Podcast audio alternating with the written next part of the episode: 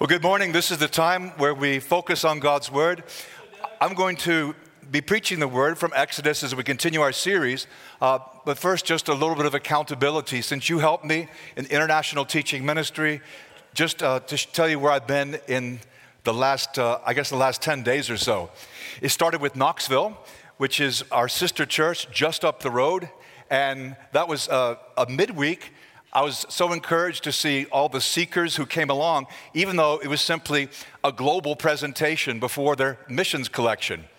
I was able to go back to Rutgers University, where I'd spoken uh, more years ago than I even realized.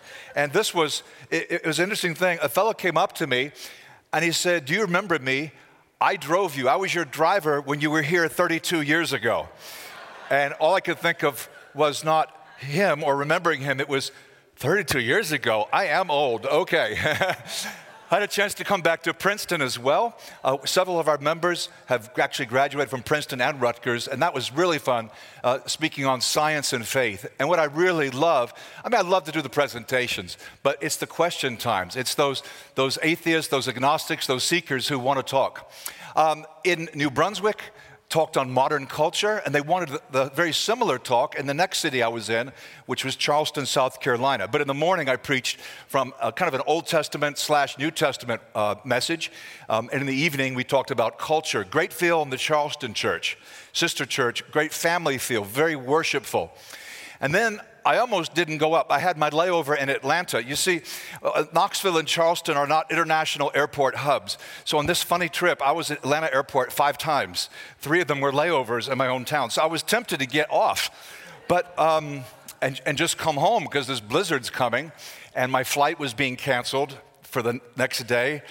But I thought I'd go anyway and I needed to because we were recording a message, and uh, I was visiting a couple of special friends too, and it was an incredible 25 inches of snow, lots of fun. I stayed with an old friend from Duke University uh, who lives in that neighborhood there.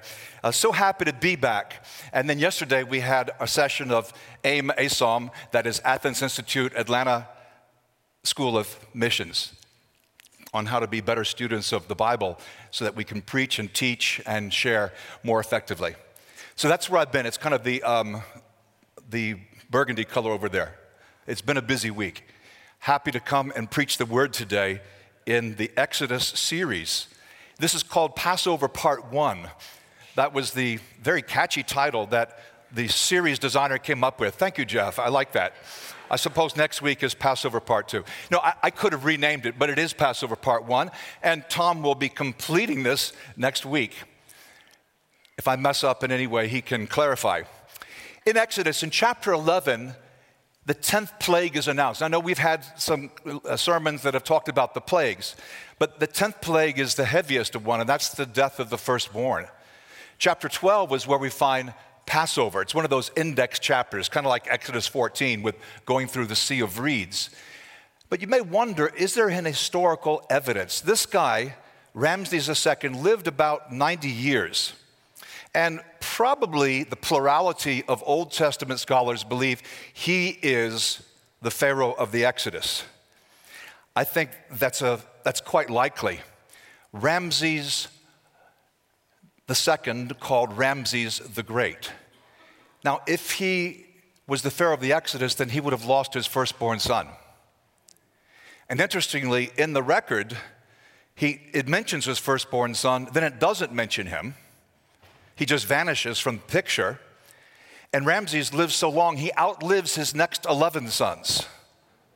And it's his 13th son who becomes the next Pharaoh. He had 52 sons, more than 100 children.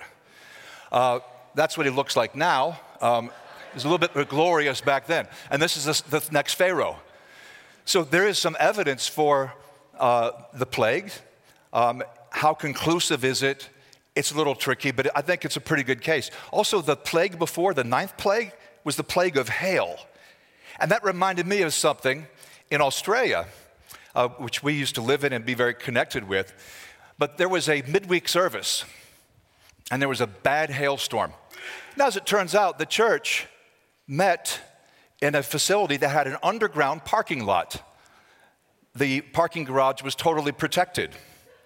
So, what happened, you know, in the ninth plague, the hail kind of wiped out the crops, at least a lot of the crops for the Egyptians, and uh, the Hebrews were wiser, and God protected them. On that night, anyone who didn't go to midweek, because they parked their cars out on the drive, you know, uh, their cars got pounded with hail and nicked. So the point is that you should go to midweek. That's not really the point, but the ninth hail is the hail of the plague of hail. The tenth plague is the death of the firstborn. And then uh, it's, it's, it's kind of, it kind of goes back and forth.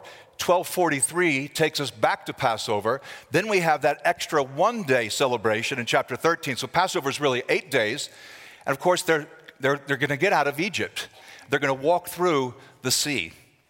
Now, I want to focus on uh, verse 11, but just to kind of get the setting, let's read a little bit. We read this Yahweh said to Moses, if you're new to the church, Yahweh is what it says in the Bible, often rendered L O R D in capital letters. Yahweh said to Moses and Aaron, In the land of Egypt, this month shall be for you the beginning of months. It shall be the first month of the year for you. Just an aside, that meant that the Jews were supposed to recalibrate their year not following the general custom of the Babylonians that started in September or the Egyptians who started around July after the Nile flood, but started in the springtime, um, around April. So they have that. Uh, he says basically, you're going to think completely differently now about time. Tell all the congregation of Israel that on the 10th day of this month, every man shall take a lamb according to his father's house. A lamb for a household. And if the household is too small for a lamb, then he and his nearest neighbor shall take according to the number of persons. We're not talking about a house too small to contain a lamb. We're talking about the number of people eating the lamb, okay? And your lamb shall be without blemish. A male, a year old, you may take it from the sheep or the goats. Now, we don't normally talk about the Passover goat. We don't think 1 Corinthians 5 says Christ, our Passover goat, has been sacrificed for us, but technically it could have been a goat too.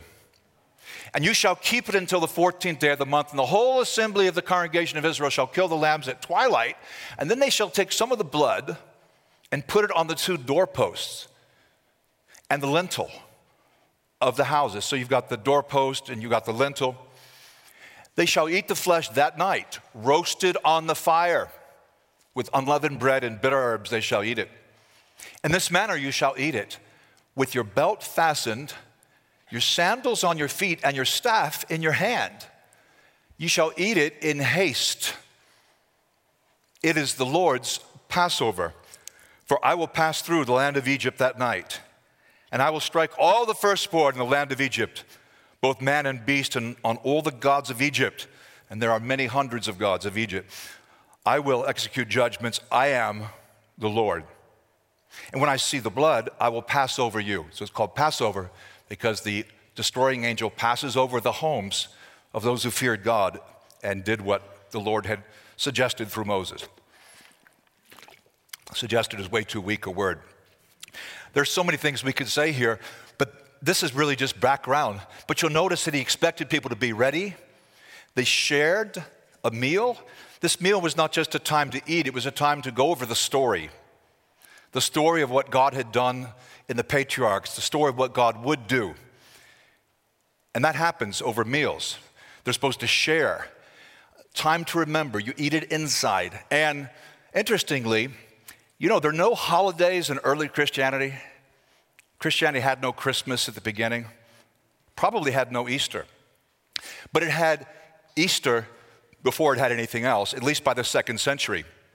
And what you don't get, unfortunately, because most of you read English and only English, if you read another language, I don't need to say this to you, at least most of the languages in this room, because you would know that Passover and Easter are the same word. Easter just comes from a pagan uh, word, a celebration, uh, like from the Germans. We can blame them. But Pesach is the Hebrew that becomes Pascha in Greek, it becomes Pascha in Latin, Pasqua, Pasqua in Italian, Spanish, Pak in French. When I lived in Sweden, it was Påsk, Påsk, Påsken. But then you have other words, which you've probably read by now. But the point is simply that Passover and Easter are the same word. Now, What? What are you saying? No candy eggs, and we have to celebrate a proper Jewish Passover? No, I'm just telling you, it's the same word. So they're very connected. Jesus' death, resurrection, the Passover, they're all together. And you can get more on this in the little book, Night of Redemption. All right, let's go on. In this manner, we return. Uh, in this manner, he said, You shall eat it, belt fastened, sandals on feet, staff in hand, eat it in haste, and then when I see the blood, I'll pass over you. Does that strike you as a bit odd? Okay, let's say you're going out to lunch. Let's say you're going to La Creta, which is very close and has fantastic Latin food, Central America, great food, but don't all go. And you're there, and you're not even sitting down. Um, your sandals are on your feet. Basically, you're, you're ready for action, and you're even holding the staff in one hand, presumably the left hand, and you're eating really quickly. What would the manager say to you? this is not the way we, we envision it. Now, we tried to reenact Passover meals as a ministry leader in London. We did this in Sweden too, where we'd have a kind of a modern Passover meal. Oh, not a relaxed event where we're all lounging around and no, no, no. People were mainly standing up. We wore robes, not bathrobes, but you know, robes like in the biblical sense, um, and uh, whatever else was helpful, makeup. But we and we ate bitter herbs, and we got some lamb. Couldn't find any goat. And people thought this was the greatest thing. It helped them to visualize what was actually going on. But this meal involves a certain degree of urgency, and so he says, You shall eat it in haste. You wonder why? I mean, what's the rush? Well, they need to get out of Egypt. They've been there long enough. And God says, Your redemption is not just drawing nigh. It, I mean, this is the last meal you're going to have, it seems uh, in your present homes. And we're, we're going to be making a move. They're going to be walking out of Egypt because it's only the 10th plague that fully convinces the Pharaoh, probably Ramses II, to let God's people go. It becomes so personal at that point, and the people go out, and there's an urgency to get out of Egypt. And I wonder how many of us are in Egypt today. Egypt, this place we've been talking about since January. I'm not talking about modern geographical Egypt, but Egypt in the Bible, mentioned more than 800 times. What is that all about? Getting out of Egypt with its funny attitudes towards work. Pharaoh was all about production make bricks, make more bricks. They didn't have a seven day week in Egypt, they had a 10 day week. And if you're lucky, you got the 10th day off. And then once a year, you got five days off in the summer. But it's all about maximizing production. If that's all you're about, you may still be in Egypt right now. Egypt, we need to come out of Egypt. I think God calls us out of Egypt. Egypt typically represents the world, not just in later passages, but in Christian theology, in songs, in hymns, the imagery of Egypt. God calls us out with some urgency out of worldly activities. I'm thinking of 99% of all nightclubs. I'm talking about 50% of all movies. I'm talking about 40% of all songs that have so called explicit lyrics. Uh, you can make your own list, but God calls us to come out. Actually, He says, come out and be separate. And there's an urgency because the longer we linger, the more likely we are to take Egypt with us. So wherever we go, doesn't really matter. So you're in church, so what? Spending money on ourselves, luxury items, with no thought for the needy, no thought for the things of God. Stop being impressed by fashion, money, power, and athleticism. These things do not count for anything in God's eyes. Your beauty, your quickness, your financial power, your political power, this is nothing. This is nothing in God's eyes. Read the Bible, read the Old Testament, read the New Testament you're involved in a sexually immoral relationship, you're having sex of some kind with someone who's not your wife or husband, get out of Egypt. There's an urgency. I, I think I'll break it off in a few months. How about tonight? How about this afternoon? Give your heart to God. You never give your heart to God when you're cheating, when you're going against God's word. and you put someone else in the place of God. And no human can fill the place that's rightfully occupied by God. I thought of all these different things. You know, like the last verse in Luke 9, looking back. And, and when we read the books of Exodus and, and Numbers uh, and Deuteronomy, you can see that God's people are often looking back. When the going gets tough, they say, you know, Egypt wasn't so bad. And they're looking back. At least it was kind of predictable. They would treat you like dirt, but you got food. And you look at what they got, it's not really that impressive. But Christians look back to Egypt. No one who puts his hand to the plow and looks back is fit for the kingdom of God. Luke 9:62. Are you looking back to Egypt? Or have you got it arranged so it's a both best of both worlds? You got one foot in Egypt and one foot in Canaan? Uh, yeah, and the blood of Christ cleanses me so I can live that double life with his blessing. Oh, really? Think again. There's an urgency because sin hardens the heart an urgency to get out. I felt a similar urgency last time I was in Egypt. Some of you were at North River that time. I felt urgency because I was there in the middle of the revolution. I mean, it was very chaotic on the streets. I just got out. I barely made it out on the last flight. Of course, my Egyptian friends all stayed because they're Egyptians. And what blew, me, blew my mind, it was a Sunday morning. I just got back, and I get a phone call from, uh, he's actually now the main preacher in uh, our Egyptian churches. His name is Ramses. And Ramses says, We've been praying for you here and in other Middle Eastern countries. Are you okay? I said, Well, yeah, totally fine. I mean, how are you? It's your country that's having a revolution right now. The hearts. God looks at the heart. He also looks at other things. I, um, I don't think I've ever been so urgent as I was about two and a half weeks ago. Let's just say I was supposed to be going to Winnipeg, Canada. I was in Washington. Washington has two airports, three really, but two. I was at Washington National Airport. I got there early. I'm working on lessons. Everything's great. Washington, by the way, 71 degrees. When I got to Winnipeg, 20 below zero. It's a little bit of a shift.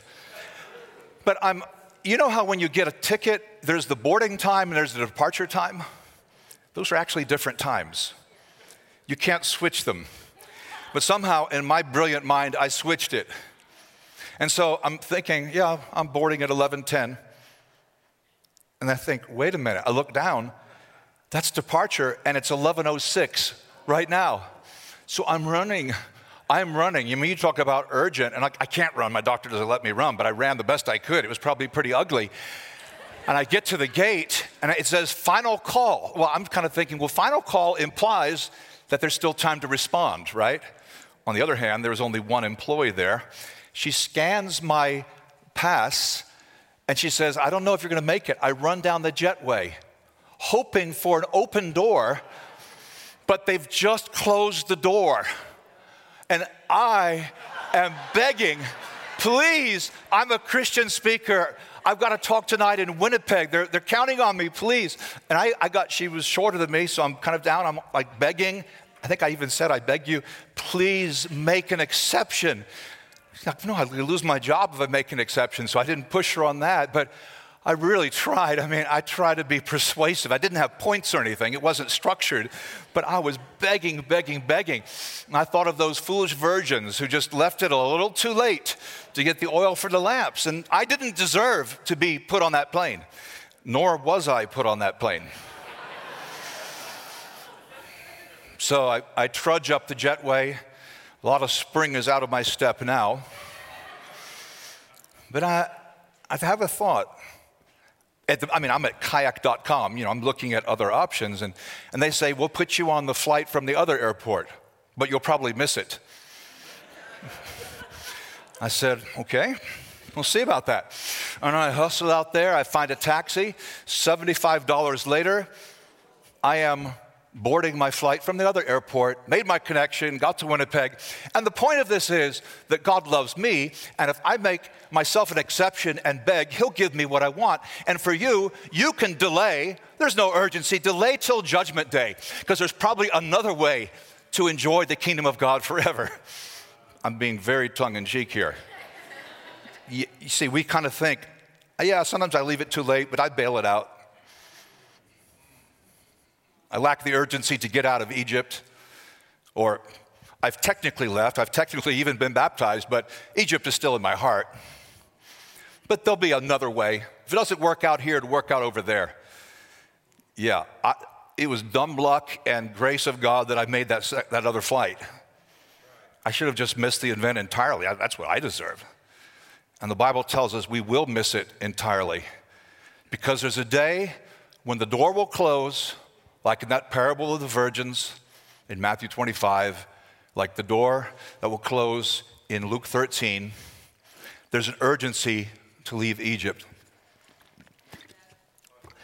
Not only that, we need to make the most of our lives. There's an urgency. Time is precious. One thing I did in Boston, besides enjoy the snow, where I was staying with my old college friend, uh, same neighborhood, only like a half a mile walk through thick snow, uh, was one of the people I, I'd come there to visit. Really to encourage him and to encourage me because I don't think I'll see him again. He's exactly eight years older than me. We had the same birthday. Um, it was in the last century. That's all you need to know here. Okay. But this brother has a debilitating disease. He's so tired now, he can really only make an appointment a day. That is, one person a day comes over for fellowship or to study the Bible because he's studying the Bible with people up to the end. And what he was most interested when we talked was how is so and so doing? How's this person doing? Do you know what's happening over there? Because this man is my spiritual great grandfather. Now, I don't mean to sound sappy, it makes sense. He helped the fellow become a Christian, who helped the fellow become a Christian, who reached out to me and baptized me. So he takes a certain pride in all the hundreds, maybe thousands, but if not, definitely in the high hundreds, of people who become Christians just within a couple generations of him. And when you know you're going to die, you're looking at life. Did it count? Was there an impact? And all the way to the end, I believe to the very end, he's going to be, continue to reach out and make the most of his time. He's actually one of the 14 elders up in Boston. His name is Wyndham Shaw. He's a great guy. But there's an urgency.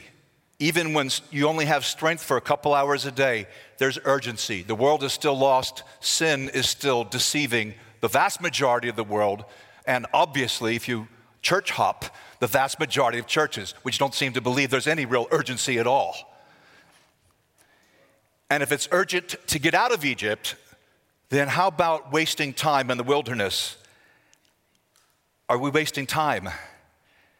Things are truly urgent. And I mentioned it before. The Israelites do leave Egypt. They're spared the 10th plague because of the blood of the Lamb. They go right out through those doors that they had painted with the blood. They end up going through the Red Sea, the Reed Sea. And then, even though not even going straight, they could have made it to the promised land in 40 days. It takes them 40 years. 40 years of dilly dallying around. Of course, all of us have times in our lives where we think, I could have done that a lot faster.